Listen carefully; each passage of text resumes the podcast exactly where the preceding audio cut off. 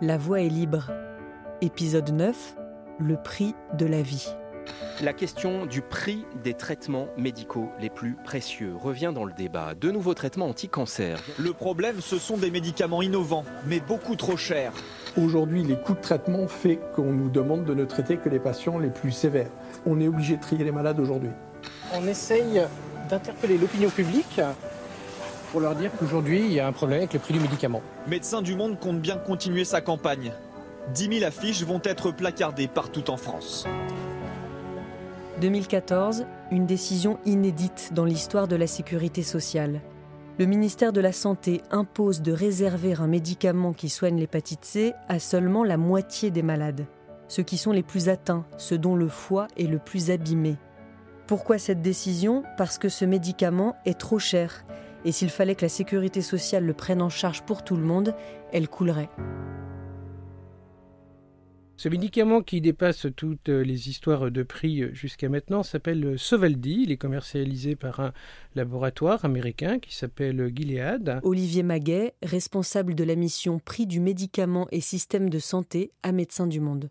Et il est facturé euh, à hauteur de 41 000 euros, la cure standard. La cure standard dure euh, trois mois avec euh, un prix d'entrée à 40 000 multiplié par 200 000 personnes, il n'est point besoin d'avoir fait une grande école de l'administration française pour comprendre que la facture pour le contribuable sera de 8 milliards d'euros. Sur un budget médicament annuel, je vous le rappelle, pris en charge par la sécurité sociale, qui est aux alentours de 30 milliards d'euros pour 65 millions de Français. Donc là, les plus de 200 000 personnes qui sont concernées par l'hépatite C, il faut faire un choix. Et ce choix, il va être fait sur euh, des critères euh, cliniques. Plus le foie est atteint par le virus de l'hépatite C, hein, le virus de l'hépatite C, donc, euh, comme je le disais, grignote le foie et, et, le, rigidifie, et eh bien, ceux qui sont les plus atteints auront seront bénéficiaires de ce traitement et ça représente à peu près à l'époque la moitié euh, des malades. Un médicament efficace et innovant, donc plus cher. C'est l'argument du laboratoire. Quand vous mettez 25 ans à développer des médicaments euh, dans la recherche et le développement, 10 ans dans le domaine de l'hépatite C, quand vous jetez des dizaines de molécules à la poubelle, ne pouvez pas dire simplement c'est quelques euh, centaines d'euros ou je ne sais combien à produire. C'est pas du tout ça. Le prix du médicament n'est qu'une succession de mythes. Ce ne sont que des mythes qui sont entretenus par l'industrie pharmaceutique pour justifier des prix élevés. Le premier mythe pendant longtemps fut le coût élevé de la recherche et développement. Nous savons que ça n'est pas vrai aujourd'hui. Ça coûte pas cher parce qu'en fait c'est des médicaments chimiques et la chimie elle est, elle, est, elle est maîtrisée depuis très longtemps. Les processus de recherche et développement sont des médicaments chimiques. Ce qui coûte cher en fait aujourd'hui, c'est la financiarisation de euh, l'industrie du médicament. On entend souvent parler dans le grand public, parfois euh, même dans les médias, de laboratoires pharmaceutiques. Aujourd'hui, les laboratoires pharmaceutiques n'ont de laboratoire que le nom. Ils ne font plus de recherche et développement. Ils ont externalisé au début des années 80 leur activité de recherche et développement à des start-up, ces fameuses start-up, voilà, voilà à quoi elles servent, hein.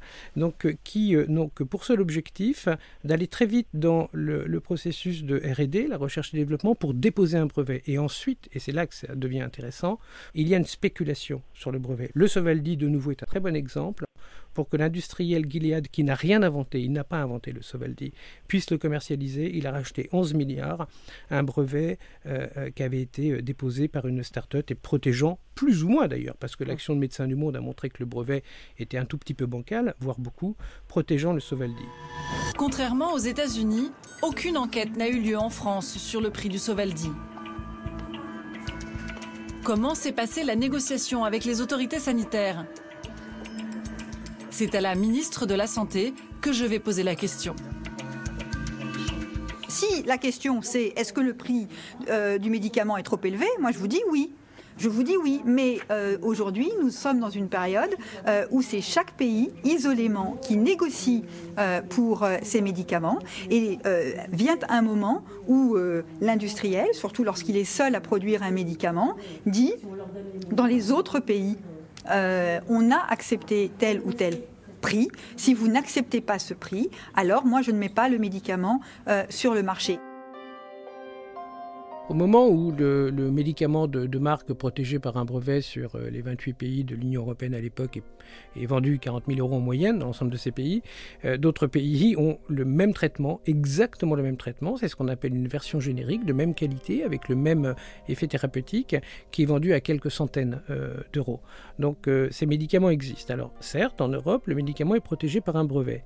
La loi sur le brevet de 59 qui est toujours valable aujourd'hui en France, qui était valable quand Marisol Touraine était ministre et qui s'applique prévoyait justement un mécanisme d'exception qui permettait au gouvernement de s'extraire temporairement du brevet, ça s'appelle la licence d'office, pour ouvrir la voie à du générique en toute légalité. Le gouvernement a refusé, le gouvernement français de 2014, sous la présidence de François Hollande, a refusé de déclencher cette disposition qui était pourtant sanctifiée dans le droit français depuis fort longtemps. Des affiches chocs placardées en pleine rue, avec des slogans cyniques le cancer du sein, plus il est avancé, plus il est lucratif. Ou un milliard d'euros de bénéfices, l'hépatite C, on en vit très bien. C'est la dernière campagne de l'ONG Médecins du Monde. En 2016, Médecins du Monde lance sa campagne de communication basée sur un principe simple. Pour les laboratoires, les maladies peuvent rapporter, au même titre que l'automobile ou l'immobilier. Justine Roche est responsable des campagnes publicitaires chez Médecins du Monde. Quand on a commencé à construire la campagne, on s'est vite rendu compte qu'en fait, on n'avait pas forcément besoin d'artifices publicitaires pour parler de cette question, parce que les faits en eux-mêmes étaient suffisamment scandaleux pour qu'on puisse juste les énoncer. On a vraiment joué sur la rentabilité du médicament en énonçant des chiffres et on a beaucoup travaillé avec le plaidoyer et c'est là où c'était très intéressant aussi en termes de communication, c'est que cette campagne elle était forte et solide parce que derrière tous les chiffres étaient euh, vérifiés, calculés et en l'occurrence, quand on dit 1 milliard d'euros de bénéfices, l'hépatite C, on en vit très bien, eh ben, c'est un chiffre qu'on a calculé, c'est-à-dire qu'il ne sort pas de nulle part. On n'a pas fait de manière artificielle des affiches comme ça pour attirer l'attention. Les chiffres qui sont donnés sur les affiches sont vraiment réels. Et voici certains des médicaments en ligne de mire de l'ONG. Le Glivec, un traitement d'un an coûte 36 000 euros à la sécurité sociale. 100 000 euros pour le Ketruda, deux produits contre des cancers à partir de là, évidemment, une fois que tout le concept est, réalisé, que les affiches sont prêtes, elles ont été validées en interne, on s'est quand même renseigné aussi auprès des associations de malades pour voir de quelle maladie on peut parler. Euh, est-ce qu'il ne va pas y avoir des malades qui vont se sentir un petit peu attaqués euh, Et à partir de là, on commence à, contacter des diffuseurs, notamment des afficheurs. Et on n'a pas trop de réponses. On a des devis. Puis quand on envoie les affiches, on n'a plus trop de réponses. donc on relance. Euh, voilà. Et finalement, on se rend compte qu'en fait, la RPP, donc l'autorité de régulation de la publicité, a euh, produit une circulaire en fait euh, concernant notre campagne et qui donc déconseille fortement de l'afficher. Donc évidemment, les afficheurs sont un peu frileux vis-à-vis de ça, ne veulent pas forcément afficher et refusent la campagne. Ceux qui refusent opposent trois arguments à Médecins du Monde. D'abord, le risque de réaction négative de l'industrie pharmaceutique. Certes, c'était bien l'objectif de la campagne, faire réagir les laboratoires.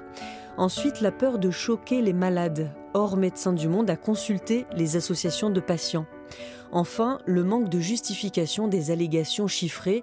Aucun chiffre n'apparaît sur les affiches, d'accord, mais sur le site de Médecins du Monde, si, tout y est. Source, Légifrance. Et c'est tout naturellement sur Internet que va se faire la campagne. Du coup, euh, on a communiqué sur cette censure et évidemment, euh, comme dans ces cas-là, euh, il y a un effet qu'on appelle l'effet Streisand, c'est que quand on essaie de cacher quelque chose, en tout cas sur Internet, il ressort 10 fois, voire 100 fois plus. Et c'est ce exactement ce qui s'est passé, c'est-à-dire que euh, il y a eu un engouement populaire pour la campagne. Euh, les gens, je pense, se sont sentis touchés, effectivement, ont, vraiment compris ce qu'on voulait dire et ont mesuré finalement le scandale qu'on essayait de leur, de leur communiquer. Et en deux, trois jours, on avait déjà peut-être 50 000 signatures. Et en fin de campagne, on avait 250 000 signatures, ce qui n'est pratiquement jamais arrivé. Enfin, en tout cas, euh, voilà. Sans doute parce que la campagne touche tout le monde, comme le défend à l'époque Olivier Maguet. Je souhaite que, peut-être pour la première fois, euh, nous ayons un combat politique, une action de plaidoyer qui ne s'adresse pas uniquement aux personnes les plus vulnérables, qui ne s'adresse pas uniquement aux populations dites du Sud, hein, celles qui font l'objet de souvent l'investissement humanitaire ou, l'aide au développement, c'est bien à monsieur et madame tout le monde que nous devons nous adresser, car le virus de l'hépatite C, s'il est très présent chez les usagers de drogue, il l'est tout autant, sinon plus, en population générale, en particulier chez des personnes âgées qui ont été euh, contaminées à l'hôpital à l'occasion euh, d'une hospitalisation, dans dans les années 80, à une époque où le virus n'était pas identifié. C'est une évolution, en tous les cas, dans les campagnes de plaidoyer et leur traduction de communication de médecins du monde. Et à ma connaissance, c'est toujours la seule à ce jour. Nous sommes face à des euh, dirigeants des pays du Nord qui sont abreuvés des éléments de langage de l'industrie pharmaceutique depuis 50-60 ans. Donc c'est pas, ça ne va pas se faire d'un coup de cuillère à peau après une campagne publicitaire et communicationnelle de Médecins du Monde. Et c'est pas 250 000 signatures qui changeront la face du monde. On est très et ça nous a aidé à prendre place dans le débat public, mais on sait que euh, nous inscrivons dans cette campagne sur un temps long.